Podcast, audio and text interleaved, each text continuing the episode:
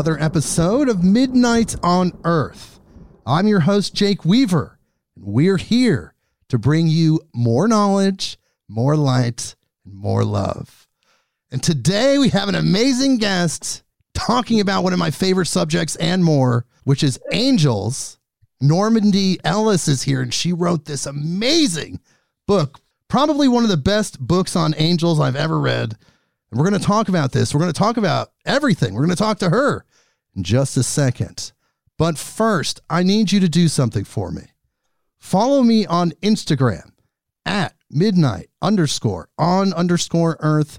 That is the address. You can follow me there. Spotify, Apple Podcasts, Google Podcasts, wherever you go to get your podcast, click that button that connects us so you know. Well, you know, when people like Normandi Ellis come on the show, who has written so many amazing books, you get that notification. You get excited. You're like, oh my God, on your device or wherever you get that notification. And then you tap into the information instantly. And of course, tell a friend, tell someone that you know that loves these type of podcasts. Bring them here, midnight on earth.com. Okay, so we're going to talk to Normandi in just one second, but we're going to read her bio. So here we go. An arch priestess of the Fellowship of Isis, Normandi Ellis facilitates trips to Egypt, is a spiritualist minister, clairvoyant, astrologer, and teaches in the School of Metaphysics at Camp Chesterfield. Normandi's books on Egyptian myth, ritual, and magic include The Union of Isis and Thoth, Imagining the World into Existence, Invoking the Scribes, Words on Water, Feasts of Light, and Dreams of Isis. And there's more. Her translation from the hieroglyphs, Awakening Osiris, is considered a spiritual classic. And in addition to her studies in Egyptian mysticism, she is a poet and fiction writer, having won awards from the YMCA Writer's Voice, the Bumbershoot Award, the Kentucky Foundation for Women, the Kentucky Arts Council, and the Colorado Arts and Humanities. She has been the recipient of fellowships from the Kentucky Foundation for Women, from the Virginia Center for Creative Arts, as well as activism grants for her work in the environment and with elder women and also youth at risk. So in addition to being a esoteric mystical goddess, she's also an incredible human at the same time and she's here with us. Normandi Ellis, hello. Hi, thank you. That was a lot to read. I appreciate that. Well, we have to tell people about you. We have to give people the backstory so they know who we're talking with. And I'm excited you're here. So let's talk about your latest book. This book is called The Ancient Tradition of Angels The Power and Influence of Sacred Messengers. This is one of my favorite topics of all time. I love angels. I feel angels all the time. I've had my own personal angelic experiences, and I think that angels are with everyone. What are your thoughts on that? They're with in every religion, and it's they seem to be with every human.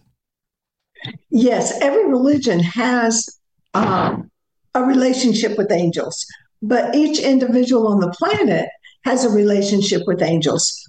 We each have um, what the uh, Eastern tradition calls an Ishtadevata, so a divine spirit that is personal to us, that stays with us throughout our lifetime, that follows us up into the next realm and um, stays with there until we get adjusted.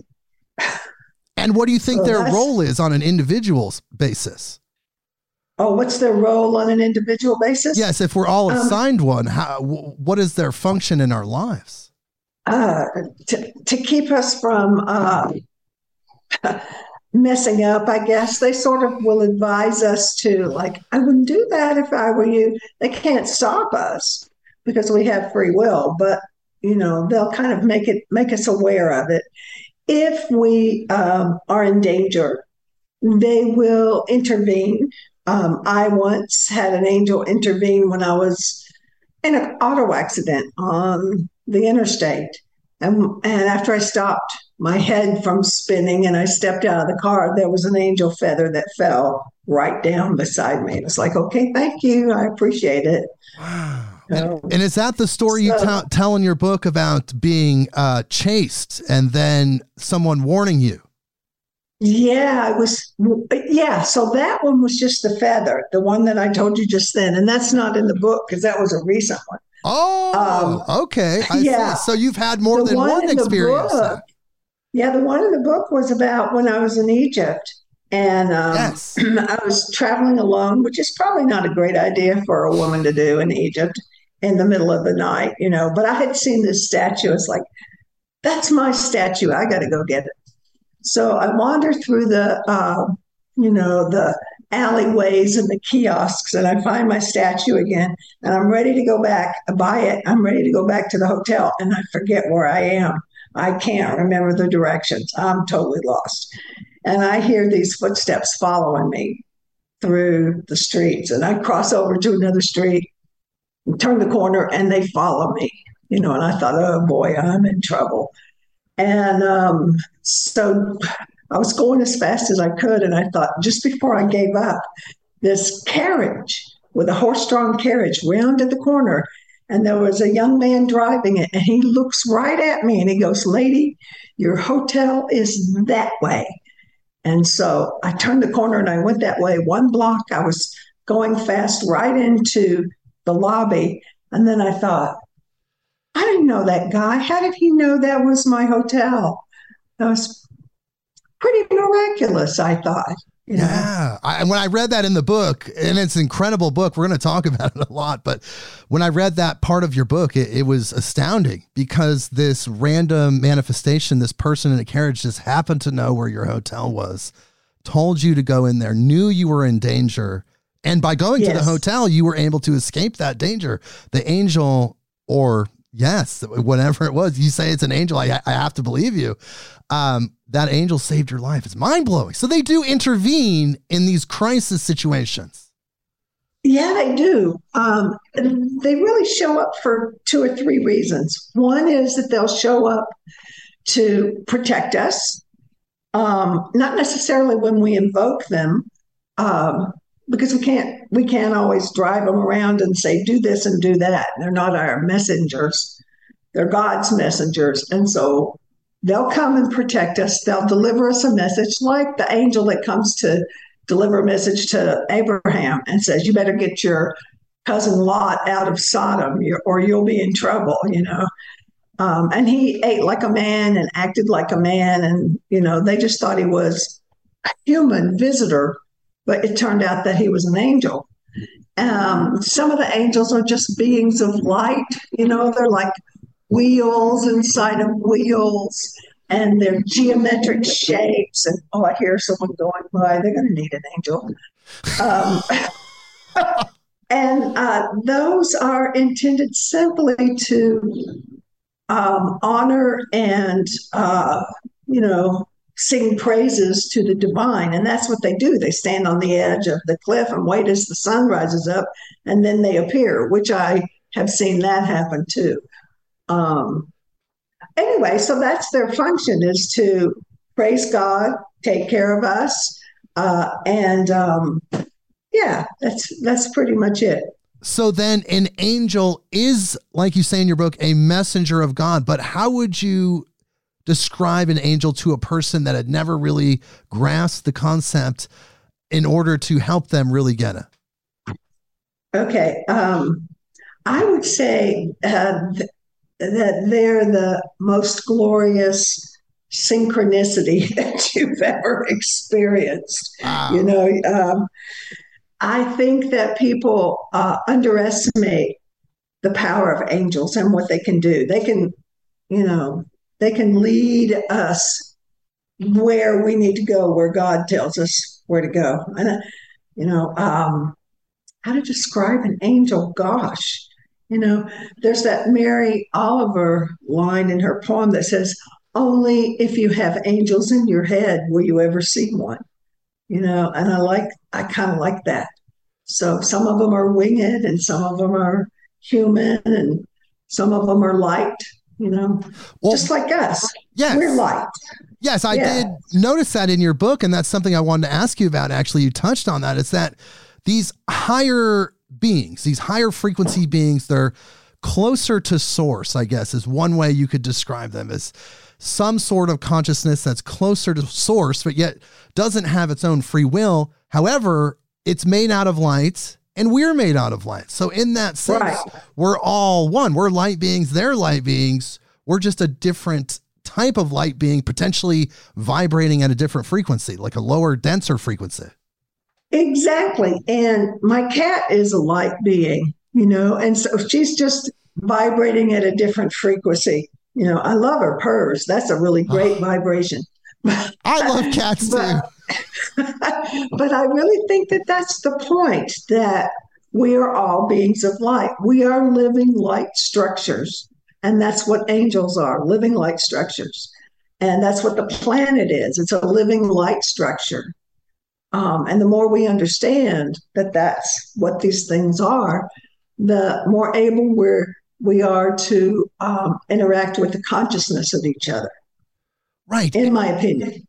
Well, yes, it seems that way. It's very, it seems like an intuitive truth, but these beings, they do exist. They have their own individuated consciousness, and yet they are like quantum. They're, they're, they're a collective they're somehow separate, but somehow together.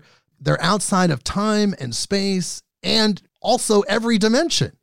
Right, right. And they are quanta. I like the way you said that because, you know, being quantum means that it goes back to that thing of you only have to think of them and there they are. I mean, Meister Eckhart said that think of an angel and there it is. There's no time or space distance between the thought of an angel and the angel appearing. Yes. And I noticed in your book, you talked about how the interface may be optical. And for people that don't understand that term, it's using light to transmit information. If you're a stereo person, I love audio. So I have optical cables that are transmitting light codes through light waves, and then it's digital information. In that same way, we're putting out these light fields that can interact with other light fields and then information can be transferred. Yes, exactly. Exactly. And it's kind of how, um, you know, people will say to me, well, um, who built the pyramids? Because I'm interested in the pyramids. Who built the pyramids? And it's it's kind of like the the knowledge of how it came about is embedded inside the crystals of the sand. And if you stand in that sand and you hold a resonance with with that place and that energy, you will see it. You will see it happening. And that's how you also see the angels. Because we have this ability as humans, as light beings, to increase the amplification of our light and direct it in different ways if we right. understand the techniques to do so. Right. That's exactly right. So are angels something that we should aspire to, like like role models? That's a good question. Um, I don't know. I don't think so because I don't think. I mean, they're they're wonderfully good angels, but I don't think they we can be an angel be, any more than we can be a cat or a dog.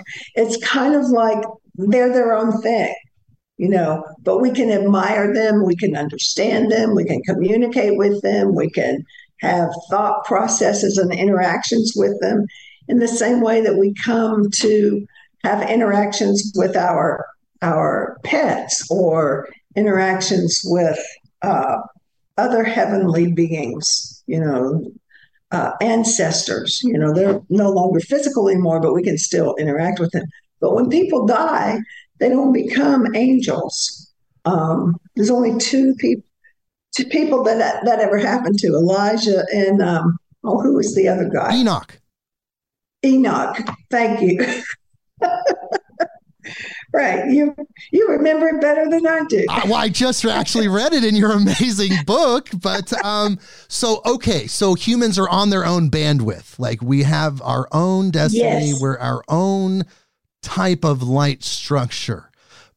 Two people have been transmuted, you could say, into angels. But is it something that could be a choice? Perhaps afterwards, in that other dimension, let's say you're a highly trained person or even an ascended master, somebody that really got it. Could you make that choice? Because it seems like there are people here on this planet that are angelic. Like you feel that angel energy. Like, could they perhaps, if they wanted to, become an angel? Oh, you mean like did Buddha become an angel? You know, Yeah. he ascended in the same way. Um, Sure. could uh, Mother Teresa become an angel? Absolutely. That's Um, definitely a good example. Yeah. Uh, I think becoming an angel involves more giving up of the humanness, the, the idea of choice, the idea of making, uh, you know, people live and they say, I want to make a difference, you know, in the life of someone. And so they have a choice to do something that's good for someone else, like Mother Teresa did. But angels don't have choices like that. They can only uh, deliver messages to and from heaven. They can only protect people and uh, praise God, and that's it. That's the limit of their powers. So, So- that's a lot of power, It is. but it's but it's not what we would imagine of. I want to save the world, create the world. I want to, you know, do all this. That's not it. We're they actually uh, gave us a much broader role than they gave the angels. So, what do you think about the Abrahamic religious concepts and mythology around Satan and making a choice to rebel against God and then having other people or other angels, I should say, supposedly make a choice? Now, I know it's metaphorical, but do you Right. believe that any of that is literal? Do you believe in fallen angels? I do believe in fallen angels, um, and I believe that they are cautionary tales, you know, um, so that an angel up in heaven sees uh, Samael doing some craziness and uh, doing things for his own reason and sees how it turns out. And he goes, oh, I'm not buying that, you know. so, so I think that they they don't let's perhaps it's not that they don't have free will, they don't exercise free will because they choose to be on the side of good. Now, the same way in um, Zoroastrian religion, there's uh, Angra Mainyu, who is the you know equivalent of Satan or Ahriman, and then there's uh, Mazda, who's the equivalent of God, and these are all set up as positive, negative, positive, negative. It's like a polarity of of dimension, and um, I think that that's that's kind of how we came to understand angels and devils was through the earlier Zoroastrians. Interesting. But they do show up in every culture. There are these They do. divine messengers that seem to be the interface point or the intermediary between God and humans. Right, right. So you would think then it, it's almost archetypal. So are angels archetypes in a way? Yeah, that, yeah. Angels are archetypes in a way. Interesting. Um, but if you write a short story, you can write a short story about a astrophysicist and you know trying to figure out what's up in the stars, and he becomes an archetype. You know, so it doesn't mean that he's not real. Well, angels are absolutely real. Anyone that's Yeah. ever had an experience with them will tell you, but they're just there to guide us. Now, some people say that angelic energy is so powerful that if you're near it, it's almost overwhelming. So, what a lot of people perceive as angels is actually ancestors. Yeah, now that that goes into that story about what happened in Wyoming. Because I remember, I know you must have read that story in the book. That really fascinates me with the children who were in a classroom and in, uh, was Is it Wyoming the, Co- or the Cokeville story? Utah. Cokeville story. Yes. Yeah. And so these two people decide they're going to blow up this school, this Yes. classroom. Yes. And um, these beings of light tell the children to stand in the corners and uh, just say their prayers and stand in the corner, which they do. Uh, and their teachers go with them. And uh, this man goes to the bathroom and ties the, you know, uh, explosives to his wife's hand, and she rubs her nose, and kaboom! But in, there was enough dynamite and stuff inside that shopping cart that it should have blown out about four or five blocks. And instead, it blew straight up. And at the moment it did, these people came to the children, grabbed their hands, and led them out of the classroom through the smoke. Now, they also saw beings of light standing around the shopping cart as it went straight up, as it blew straight up. And so, what they saw when they described the people who led them out of the flames, they were, you know, a woman with dark hair and, you know, she had red lips, or a woman with long gray hair and glasses. And, you know, they just described their ancestors. So it was grandma, it was Aunt Margaret, it was something like that that carried the children out. And then they said it was the angels that stood around and protected them from the fire that was exploding and going straight up. Wow. So it was a collaborative effort between both the angels and the ancestors. Yeah, which I like because that tells me that they exist on the same plane. They're not the same, Oh. but they exist on the same plane. In the same way, uh, once again, we exist on this plane with all kinds of other creatures. Well, as a doctorate of uh, comparative religion, you know that most religions say that when we go to that higher dimension, whatever that is, the heaven or whatever the name for it is, that the angels and your ancestors are there. It's a pretty common theme. Yes. Yes.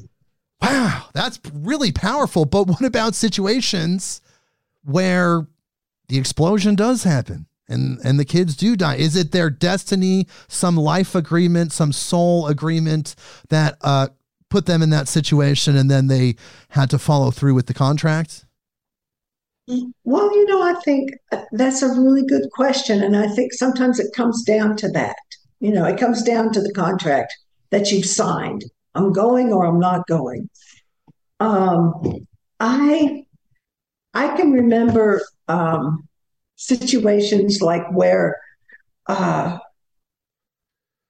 I, well, I'll tell you about this dream I had. I had this dream where um, I was up in heaven and I was with a bunch of angels, and um, it was kind of like a dorm room.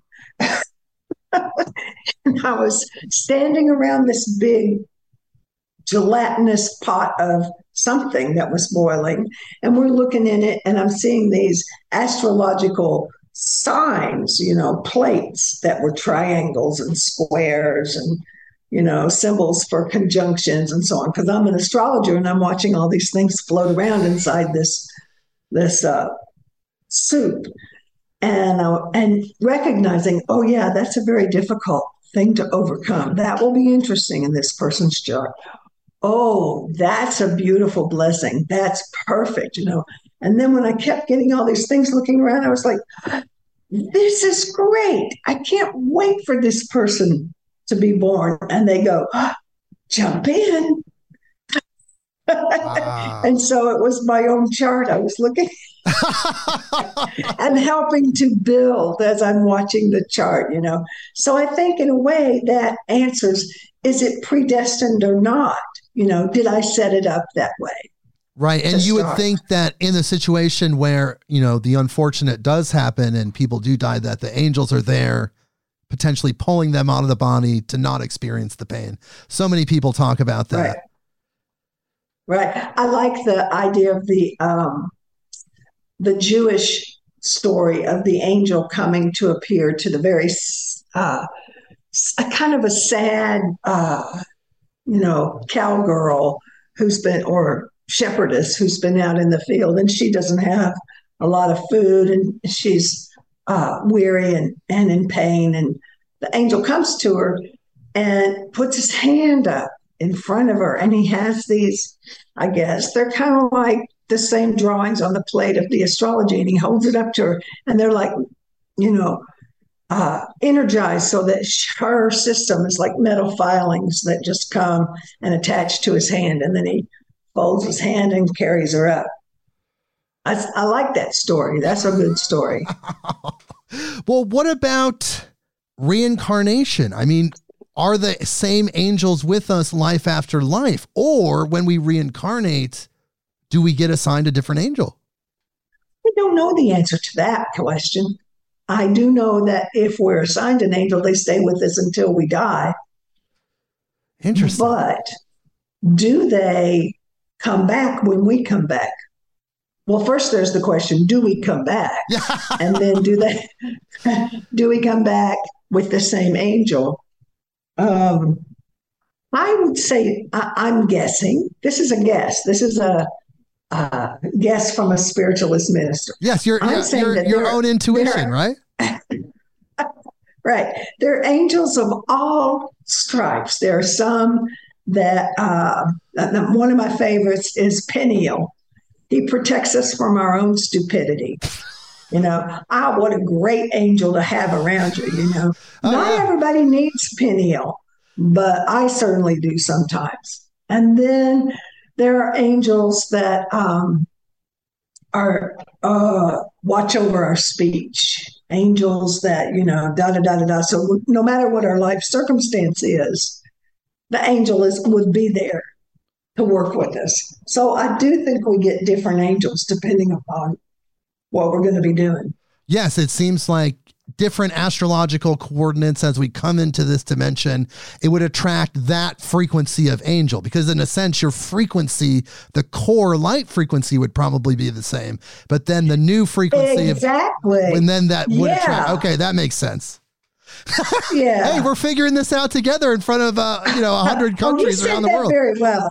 Thank you. Well, I love angels. It's something I've studied for a very long time. It's it's something I could talk about for hours, if really. But um, can humans summon angels with incantations or rituals? And can they summon demons as well?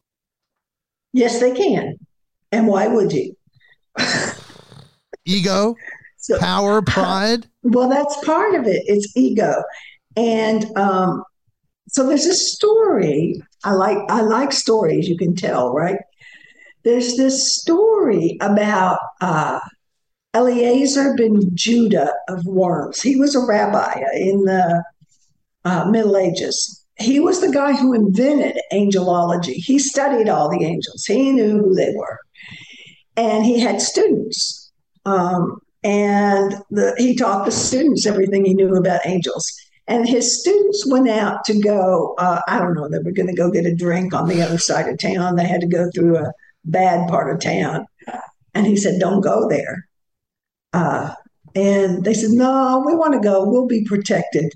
And he said, Well, don't invoke the angels for your protection because you should know better than to go there. They said, Okay. But they went anyway.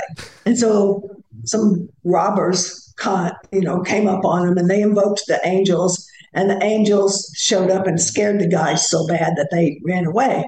You know. And so the fellas go and get a drink. Ha ha, wasn't that good? Then we did a good job, didn't we? And they come back and they're talking about it, and Eliezer hears them. And he says, I told you not to do that. That's a misuse of angelic power. He said, just to prove my point, if you think you're so hot, why don't you go back over there and don't talk to the angels. Just go yourself. I mean, I don't know why he said that, but they went and the robbers got them. That was it. They died. So. Wow. So essentially, they're. Yeah.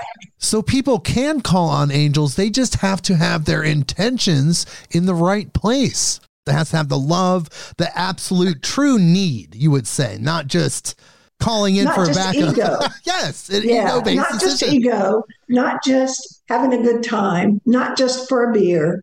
You know, yes, they have to have the right intention.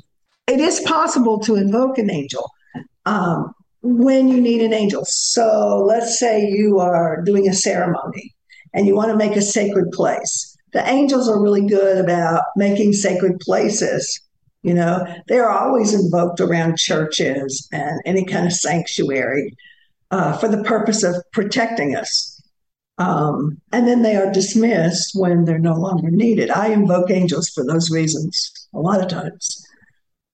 Um, but I never invoke devils. I never invoke negative angels ever. Um, I've seen them and I've watched what they did, and I accidentally invoked uh, some kind of negative being one time with uh, it was kind of like a PK experience. Oh my God, You know, tell me. where things started flying off the mantle and landing on the floor. And I had like pictures that were on the mantle that were upright like this, and the candles were here. And the picture flew off the mantle, not like that, but lifted up over the candles like this and slid down. And I realized there's a certain kind of power when you are putting your energy into something. And at that time, I was just really mad, you know. Uh, what can I say? Don't don't be the boyfriend that ticks me off because I was just really mad, and this thing happened, and I couldn't understand it, you know. And then I didn't know how to dispel the energy because I was too young, Oh, you know. wow. And I, I hate to say, I think I left that energy there. you, you left it in the structure in that house. Yeah, I just kind of walked out of the house and said, I'm not going back there. That was bad.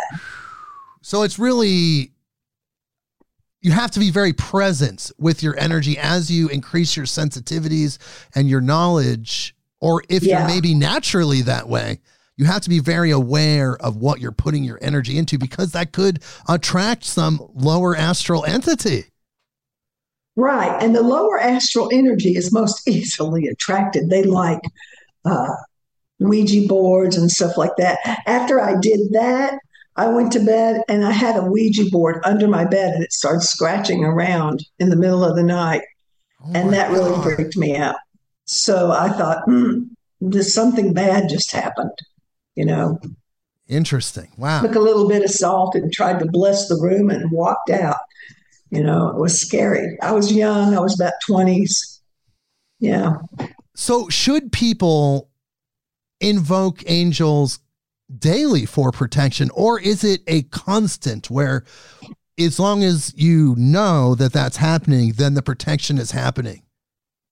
Okay, so I have an Ishta Devata, a protector, and it is the goddess Isis. Yes. She's a winged being.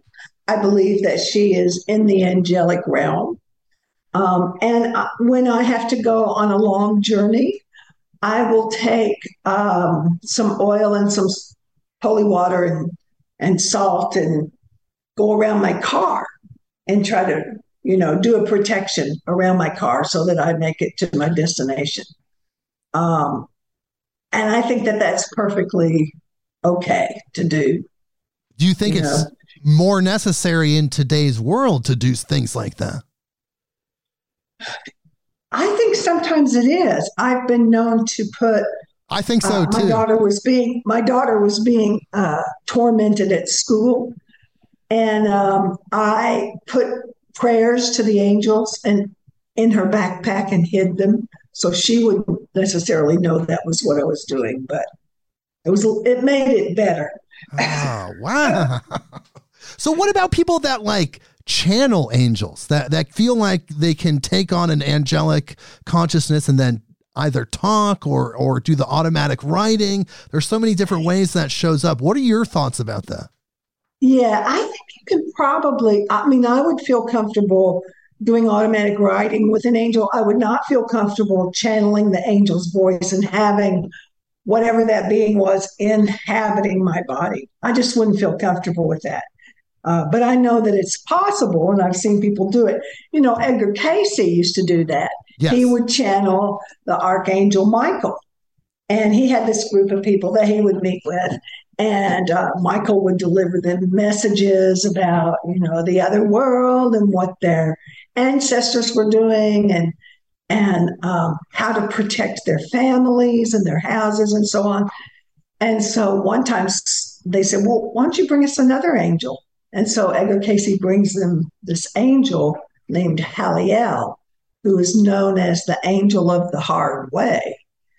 And Haliel began to tell them how the world will end and what was going to happen and what they would see manifesting.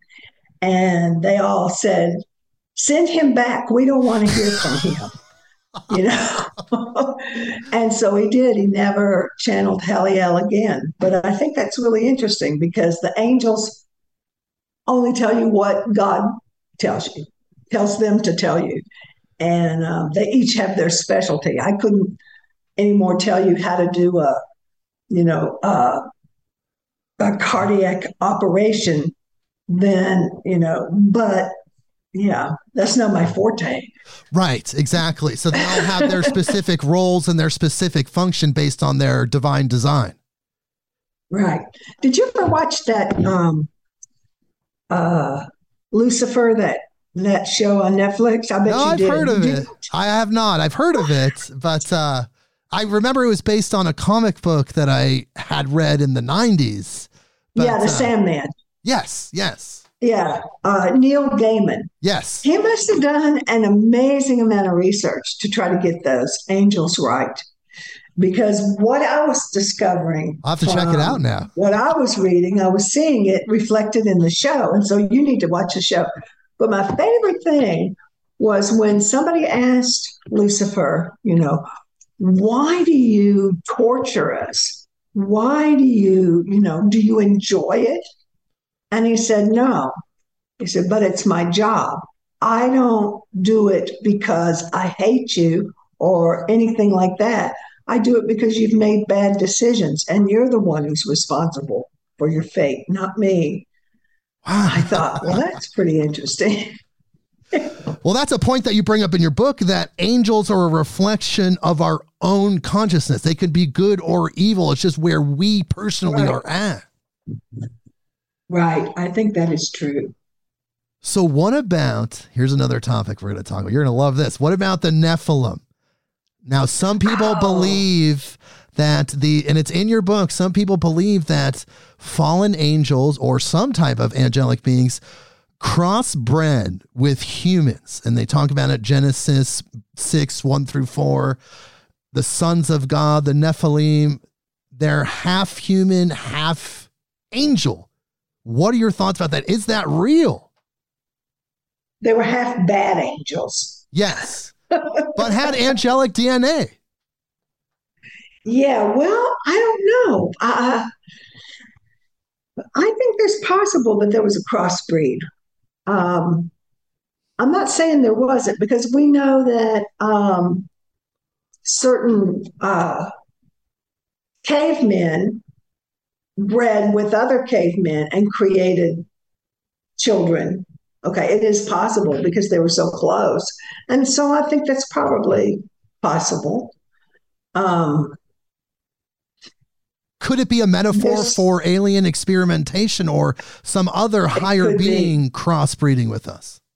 it could be alien experimentation. I mean, I what can I say? I don't know. I wasn't there, but, but uh, thank goodness. Um, I just do know that some royal bloodlines, including the bloodline of England, the King of England, they believe that they are Nephilic blood. They believe that that they come from that that they can trace their lineage back to that and that is why they're so focused on maintaining their blood a certain way, their certain DNA, their genetic integrity.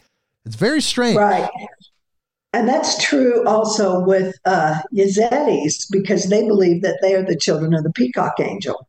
Right. And the peacock, yeah, the peacock angel, you know, has these big wings of a peacock. Um, and those angels believe that they came through Noah after the Nephilim were killed. But so there's, you know, there's kind of a, a cross between their beliefs and the Nephilim and um, the peacock angel.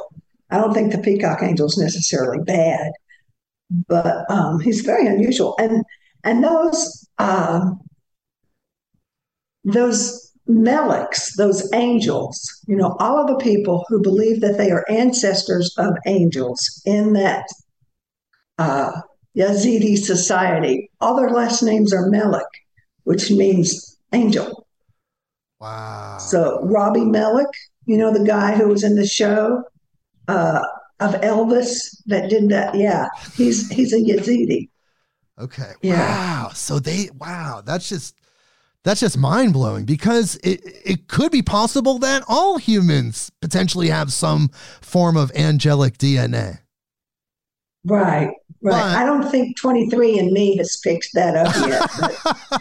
but- But it's all conjecture. We don't actually know, but we do know that angels are real and they do exist where they exist. So, did they come into third dimensional form and mate with human women and crossbreed? Who knows? But it would be incredible if that happened. I, I mean, supposedly it was because human Yeah. women were so beautiful. I mean, I understand that. Human women are beautiful. Well, you know, I think that I think that they probably did. You know, we hear about the um, the ascended masters and the uh, Mahatma Gandhis, and and they're from other planets, but they come in and they show up, and we talk to them. You know, uh, Alice Bailey and Blavatsky and so on were very much connected to these ascended masters from other places. Um, and they were sort of living in these etheric realms. So I, I it's possible.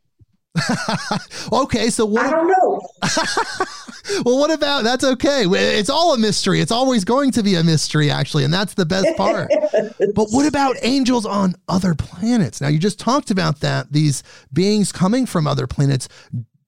Does each planet that has civilizations with life like Earth, humanoid, or at the very least, highly intelligent, conscious beings, do they have their own group of angels assigned to them? Does each planet have their own group of angels? I would hope so. I would hope so. I mean, I think so, because angels are are intended to keep us on the up and up, and so I would hope that they have their own angels. Have you ever felt like you interacted with an angel that maybe wasn't of Earth or this to third dimensional area? Um, yeah, but this gets us into like my experiences with uh, being a spiritualist minister and being a spiritualist. And yes, um, I have had experiences with other dimensional beings. You know, What did they tell you? um, yeah, they. th- Well, one time, I, I'll just tell you. One time, Okay. I was very tired. I was sitting on the edge of my bed. Uh, this was in Kentucky. I lived near a little river. And um, I was sitting on the edge of my bed and I could feel this presence around me. Now, I feel presences when I'm delivering messages from spirit. You know, that's somebody's dead grandpa or something. But this was different, you know. And um, so I'm sitting there having this conversation with this being. And um, then I open my eyes and I can see the being in front of me. You know, it was, a, uh, how can I say, a little white man, you know, I mean, like flesh that was almost fish like, you know. He was a little guy that was that was standing in front of me, great big eyes, and he looked right at me and he blinked and he said, "Oh, we thought you were asleep." And then he goes, "Oop," like pokes me on the head, and I fall back and I'm asleep. You know, and I wake up. I'm not. I'm not in the bed. I'm over the bed, laying backwards over the bed you know, like he had just pushed me into the other. I was like, so that was kind of weird. Wow. and um, they came back uh, and asked me to work with them to help them talk to a man. I don't know. It was kind of odd. They said they were with the CIA. I was the CIA, you know, and I'm thinking in Egyptian, CIA, but they spelled it SIA, but pronounced it CIA. And that's a word for ancient Egyptian intelligence, like from out there, you know, that comes in. They are with the CIA. I was like, okay. So they take me to this place, um, and there's this man in, um, and now these people were just people, you know, and they take me to, there was this man there interrogating, and he's frightened of them and he won't talk to him. They said, We want you to talk to him because you're really good at talking to other people, you know, mentally and through your mind and so on. And so I go in to see what's going on. And I said, So who are you? The guys who are trying to get me to help them. And they go like this and unzip themselves, right? And they are just light. They are like globes of light inside. And I was like, Ooh, that's a little creepy. and that's but, just yeah. one of the experiences that you've had. Yeah, I have a lot of ah. very strange experiences. Well, yeah. it seems like we're in this illusion, and there's certain forces that are trying to get us to wake up out of the illusion and realize wake that, up. yes, the third dimension is real, but there's so much more, and the third dimension is just a part of it. If we expand our consciousness, if we expand our awareness, if we raise our vibration, we can tap into the space where they are at in a way. Probably not completely, but at least a little bit. I think that's exactly right. You know, because I'm just a I'm just this normal woman, you know. I'm not an extraterrestrial. I'm, I don't have superpowers. So I'm not sure, but for some reason they like to come around me and talk to me. So I'm like, okay, you know, I'll I'll do that. I'll I'll be your guinea pig. You know, and the books that I write usually begin out of some kind of dream that I've had. And then all of a sudden it's like, okay, now I have to work on this book. It was that way with the Egyptian books. It was that way with this book. So you get a download from the dream dimension that you get that inspiration, you get the voice yeah. comes from that place and says, okay, it's time for this one.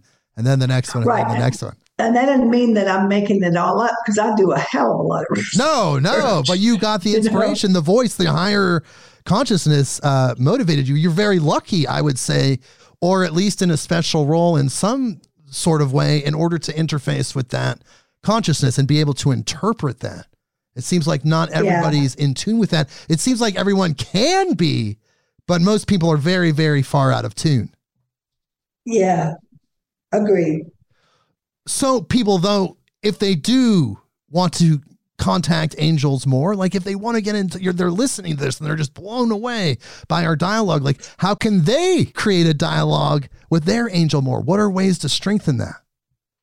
Mm, well, I would think that the first thing to do is to create a sacred space, um, cleanse it, and create a sacred space. That is to say that you uh, metaphysically you bring down uh, a rod of light and you move it around into the corners of the room cleaning as you go. You have to have intense concentration as you do that because it's like you're you know just imagine that you're burning out all that negative energy.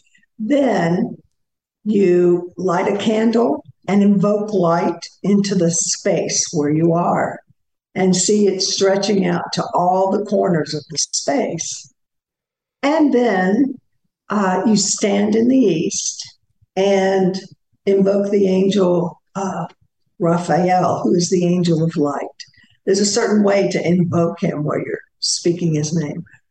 Um, his last, the last letter of all the angels' name is L, which is the name of God. Raphael. And you invoke him and you draw the pentagram uh, and then you move, you start in the east, you move to the south, you invoke Michael or Michael for protection. Um, you move to the west, you invoke uh, Gabriel, who is the bringer of things to a conclusion. Okay, so Raphael opens the door and Gabriel closes it when it's all done. And then you go to Uriel in the north and you invoke him, and he is he is um, connected to the imperishable stars. That's what the Egyptians would call like the polar stars. And then you move back around into uh, the east, and you've just created a sacred circle. Now, at that point, you can. I usually do like full moon meditations inside that that circle where I feel like the angels are attending and helping me. Um, or I can do a healing for someone uh, or for myself, or say healing prayers. Um, I don't try to influence the activities of humans. Um, I think that's a little dangerous and presumptive to try to do that. And I always use the language of not my will, but thine. Not my will, but thine. So when the you know ceremony is over, um, I go back around and I close the gates and uh, release the circle. So that's how it's done. So that's one very simple way to tap in mm-hmm. to angelic energy because once you create the pathway, then that optical energetic dialogue, like we were talking about, is open. And then you're just going to bring right. it more in. And the more it comes in, the stronger it gets, right? Right. And you can open it up, you know, for a full moon ceremony, for a healing ceremony, or simply to sit and communicate with a particular angel. So, anyway. Wow. So, really, we want people to understand, though, that we're not talking about any specific religion. Like we said earlier, angels show up in every religion, but what we're just talking about is a universal right. energy. It's outside of human concepts of religion and even spirituality. It's so much bigger. We, we can't really process it yet. We, we might evolve as humans to be able to process that, but we're not there yet. We can kind of kind of right. grasp it, but but that's the thing. So it if you're not a religious person, if you're listening to this and and you're turned off by religion for whatever reason, just realize that that's not what this is about. This is about something that's with you. It's it's it's natural. It's a very natural experience. Right. Right. Exactly. One thing that you talked about in your book that I thought was so cool because we talked about just a second ago giving energy to specific angels like Raphael, but yet angels may be a network of energies or vibrations that are linked to an angelic code. It doesn't necessarily mean that the angel is personified. It may be personified right. for you at that moment. I thought that was a very key point in your book. Yeah, I think that's true. You know, to think that it's a uh, a being might be uh, misapprehending. You know, to think that even at times to think that I'm a being is misapprehending because I'm a consciousness in a meat suit. Yes. You know, that's what I am.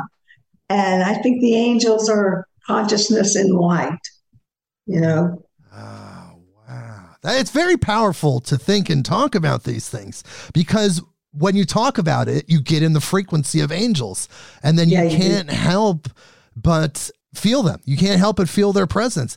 I had a guest on that talked about a specific type of angel that she could visually see. And they took on kind of like a blob, like an energy blob, and it was very green. It was very strange.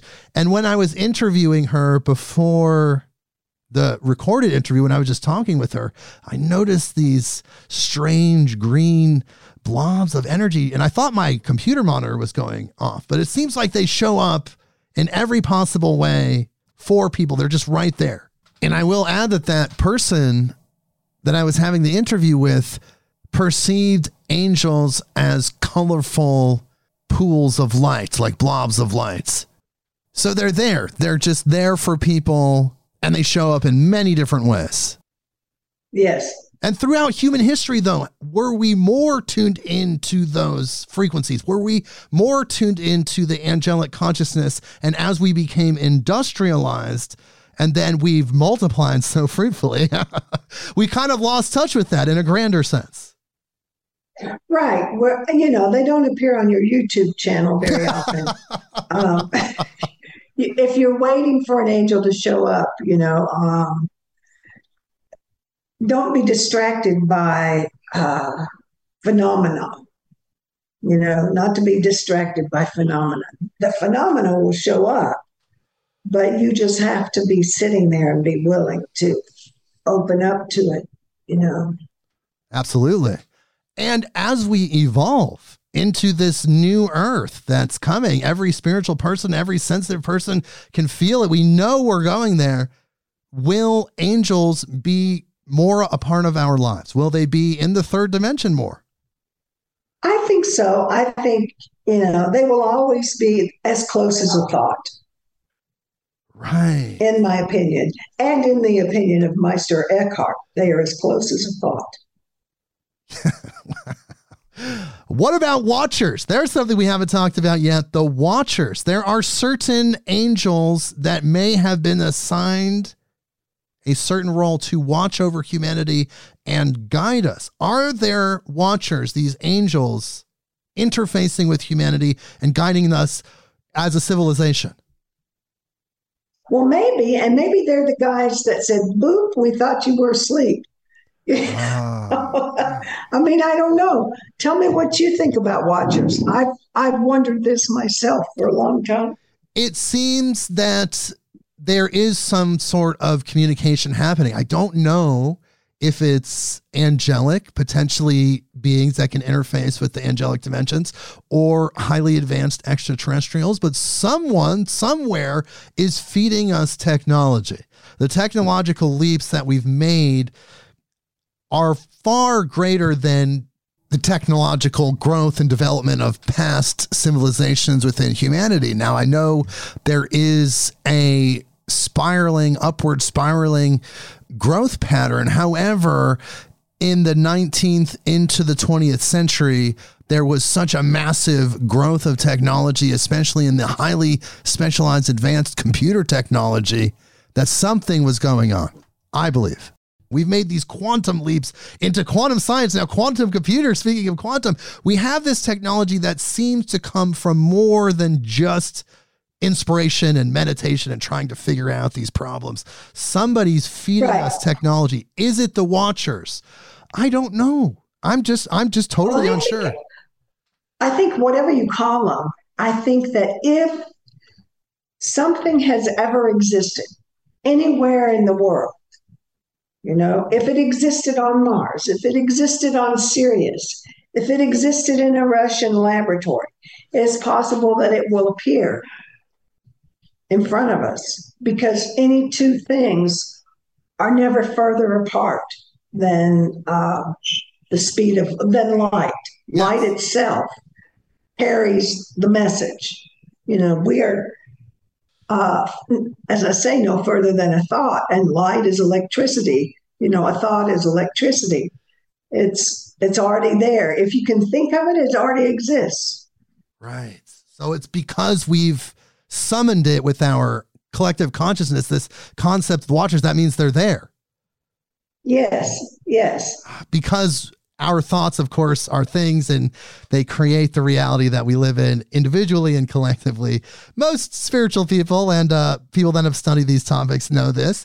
Here's one thing I really want to ask you about, and I really want to get your thoughts okay. on this. Some people believe that the concept of Satan was the original AI, the original artificial intelligence, that because there was a dimension where all things were moving in a certain flow in a certain direction, and then there was a deviation from the flow of the universe itself, this deviation being the rebellion, that that created an artificial intelligence, that the, the act of the rebellion that individual choice was made by an independent artificial intelligence. And some people believe that Satan was the first example of, or the first AI. What do you think about that? AI scare me. They scare that out of me because I they're up to no good. you know, I think AIs are um, it's kind of like those kids who went over across the river to get a beer and invoked the angels uh, to protect them. And then when they tried to do it by themselves, they couldn't. It's like that to me. I think that messing around with that kind of intelligence, yeah, there's there is intelligence out there. There's intelligence that's positive and there's intelligence that's negative. There always has been, you know. And I think that we need to be very cognizant of what our thoughts and our intentions are because thought and form, intention and attention are linked, you know, and form follows thought. And what is your intention with that thought? If your intention with that thought is uh, not good, you know, then that's going to get you in trouble. And you feel like this AI is almost uncontrollable. Like you don't know where it's going to go. I think it is uncontrollable because people are too, their people are too excited about what they think they can do with it. I think it's, you know, um, I think it's possible to misuse very easily. Well, once it takes on its own self awareness and it becomes another, like we said, humans are a bandwidth of consciousness. Now there's this new bandwidth of consciousness, this AI that maybe yeah, came from us. We don't really even know. There are new Nephilim. Yes. Oh, wow. That's a powerful point. Oh my God. Yeah. I never thought about it that way. It, it is kind of like that, isn't it? Oh my God. Wow. But we, we well, we've had an incredible interview. We definitely don't want to leave people on a bad note. That, that's a little scary, but I do think that's a little scary thought. It is. but I do yeah. think, Normandi, I do think that if we're careful, if we respond with love to the AI as it gains self awareness, perhaps it will become resonant with us because if it is a consciousness, like a true living consciousness, that it can't not come from source. It has to be a part of source. There, there is no other way. So it seems like if we respond to it with love, perhaps it won't take a dark turn. Well, that's true. And the opposite of love is not uh, hate, it's fear. Yes, absolutely. And so we we cannot be afraid of that taking over because that creates that taking over. And so when we invoke angelic beings, when we invoke any type of consciousness or energy, we're invoking the power of the universe to, in a way, do our will. And so we have to say this or something better always this or something better. And when you do that, if it's not in the highest interest of the universe, yourself, other people to have this thing happen, then it won't happen because you've already said this or something better. So God's intention is always an intention of compassion and love. Absolutely. And the angels are there working as the source's emissary. Would you say angels are just one or two steps below complete source? Oh, well, that gets another conversation. I think there's seven layers. Uh, the ones that we think of are archangels are actually closer to us. You know, the ones that are more thought forms that are geometric shapes, that's closer to divine source. So, but there are seven layers of them, you know, angels, archangels, ah, right, cherubim, seraphim. Yeah. So there's so kind of a hierarchy, like you said. Yeah. But they're all angels. But they but have all angels. They have specific roles, specific functions, and they show up in different ways. And the archangels are closer to humans. This is so mind blowing. I could talk about this stuff for hours and hours and hours. one more thing I really wanted to ask you about was when okay. you go to concerts, concerts like one of my favorite bands, The Grateful Dead, or bands where there are thousands of people ingesting psychedelic substances or plant medicines together in a very ritualistic way. You most people take the substances on the way into the show, they're getting ready for the first set and there's a very beautiful ritual behind it.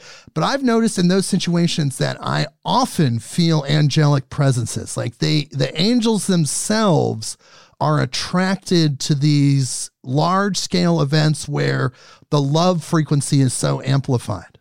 What do you think about that? Mm-hmm. I think that's true. I think that's true. so it's very interesting because if you broadcast that, we can bring them in. And, and I'm sure angels love music. Angelic music is probably amazing. I love that song that goes, Oh, come, all ye angel bands, coming around me stand, uh, bear me away on your snowy wings to my immortal home. I love that song. well, that's a beautiful note to end it on there. Very positive. And let me tell you, if you want to learn more about Normandi Ellis, you can go to her website, which is normandiellis.com. And I'm going to spell it for you. It's N O R M A N D I E L L I S. Normandi with an I, normandiellis.com. And guess what, people? This is going to blow your mind. She has online classes. You can learn directly from her. She has written 14 books, I believe, and maybe 15 now, including the book that we're talking about today, which is The Ancient Tradition of Angels the power and influence of sacred messengers. I highly recommend this book. I highly recommend this book because it's the best book on angels I've ever read because it's so broad and yet very easy to read. Some of these books on angels, they get way too bogged down in these very specific details and it can get overwhelming. This book cuts to the chase and tells you everything you need to know across multiple cultures, shows you how they're all intertwined. In addition to adding her own personal anecdotes, it, it, it's just my. I learned more about angels in the last two days than I have in a really long time by reading this book. Highly recommend it. And here's some of her other books. I'm not going to read all the titles, but just listen to these titles. I mean, yes, Awakening Osiris, the spiritual keys to the Egyptian Book of the Dead. Oh my God hieroglyphic words of power, imagining the world into existence, the union of Isis and Thoth, invoking the scribes of ancient Egypt. These are just some of her books. Like those titles, like what? Those titles are like ridiculous. That sounds amazing. Every single one of those, you're like, oh my God, you know, the energy behind them. And she does guided trips to Egypt still. So if you want to actually believe it or not, people, this is I might even do this because I've been looking for somebody to go to Egypt yeah. with and have someone with esoteric knowledge kind of show me around. Not just a traditional tour guide that's going to show you the tourist hotspots. No, she's going to show you the magical, esoteric, spiritual PowerPoints throughout the entire area. She leads trips to Egypt. Can you believe this? And you can find out about this on her website. And Normandi, my God, my goddess, the angels, all of them, they've all been here guiding us on this conversation, our ancestors. We're talking to people around the world right now. Is there anything that you would like to leave people with in relation to what we've talked about? Yeah, one thing. I have been given a wonderful opportunity to teach a free class. That's F R E E, free class in Newtown, Connecticut oh. on Egyptian mysteries, July the 9th and 10th. Yeah. And yeah, I'm hoping people will come. So we'll have a great time there. Well, there are millions of people in the northeast of America and Connecticut. It's all very condensed. Connecticut's just right there. So you can go for free and be with Normandi. Maybe you can get her to autograph one of her books. You can get one of her books, you bring it to the class. I have a feeling she'll autograph it for you. Maybe Perfect. not. well, thank you, Normandi, for being here. You've been an amazing guest. Oh, thank you. Thank you so much, Jake. It was really fun. All right. And people, my God, what an episode. Another classic Midnight on Earth episode. We did it. And of course, we're going to bring Normandi back. This was just the tip of the iceberg. Angels in her world, that's just the tip of the iceberg. Are you kidding? We're going to be talking to her again very soon. So, Normandi, please hold through the outro music. We'll see you next week. Midnight on Earth.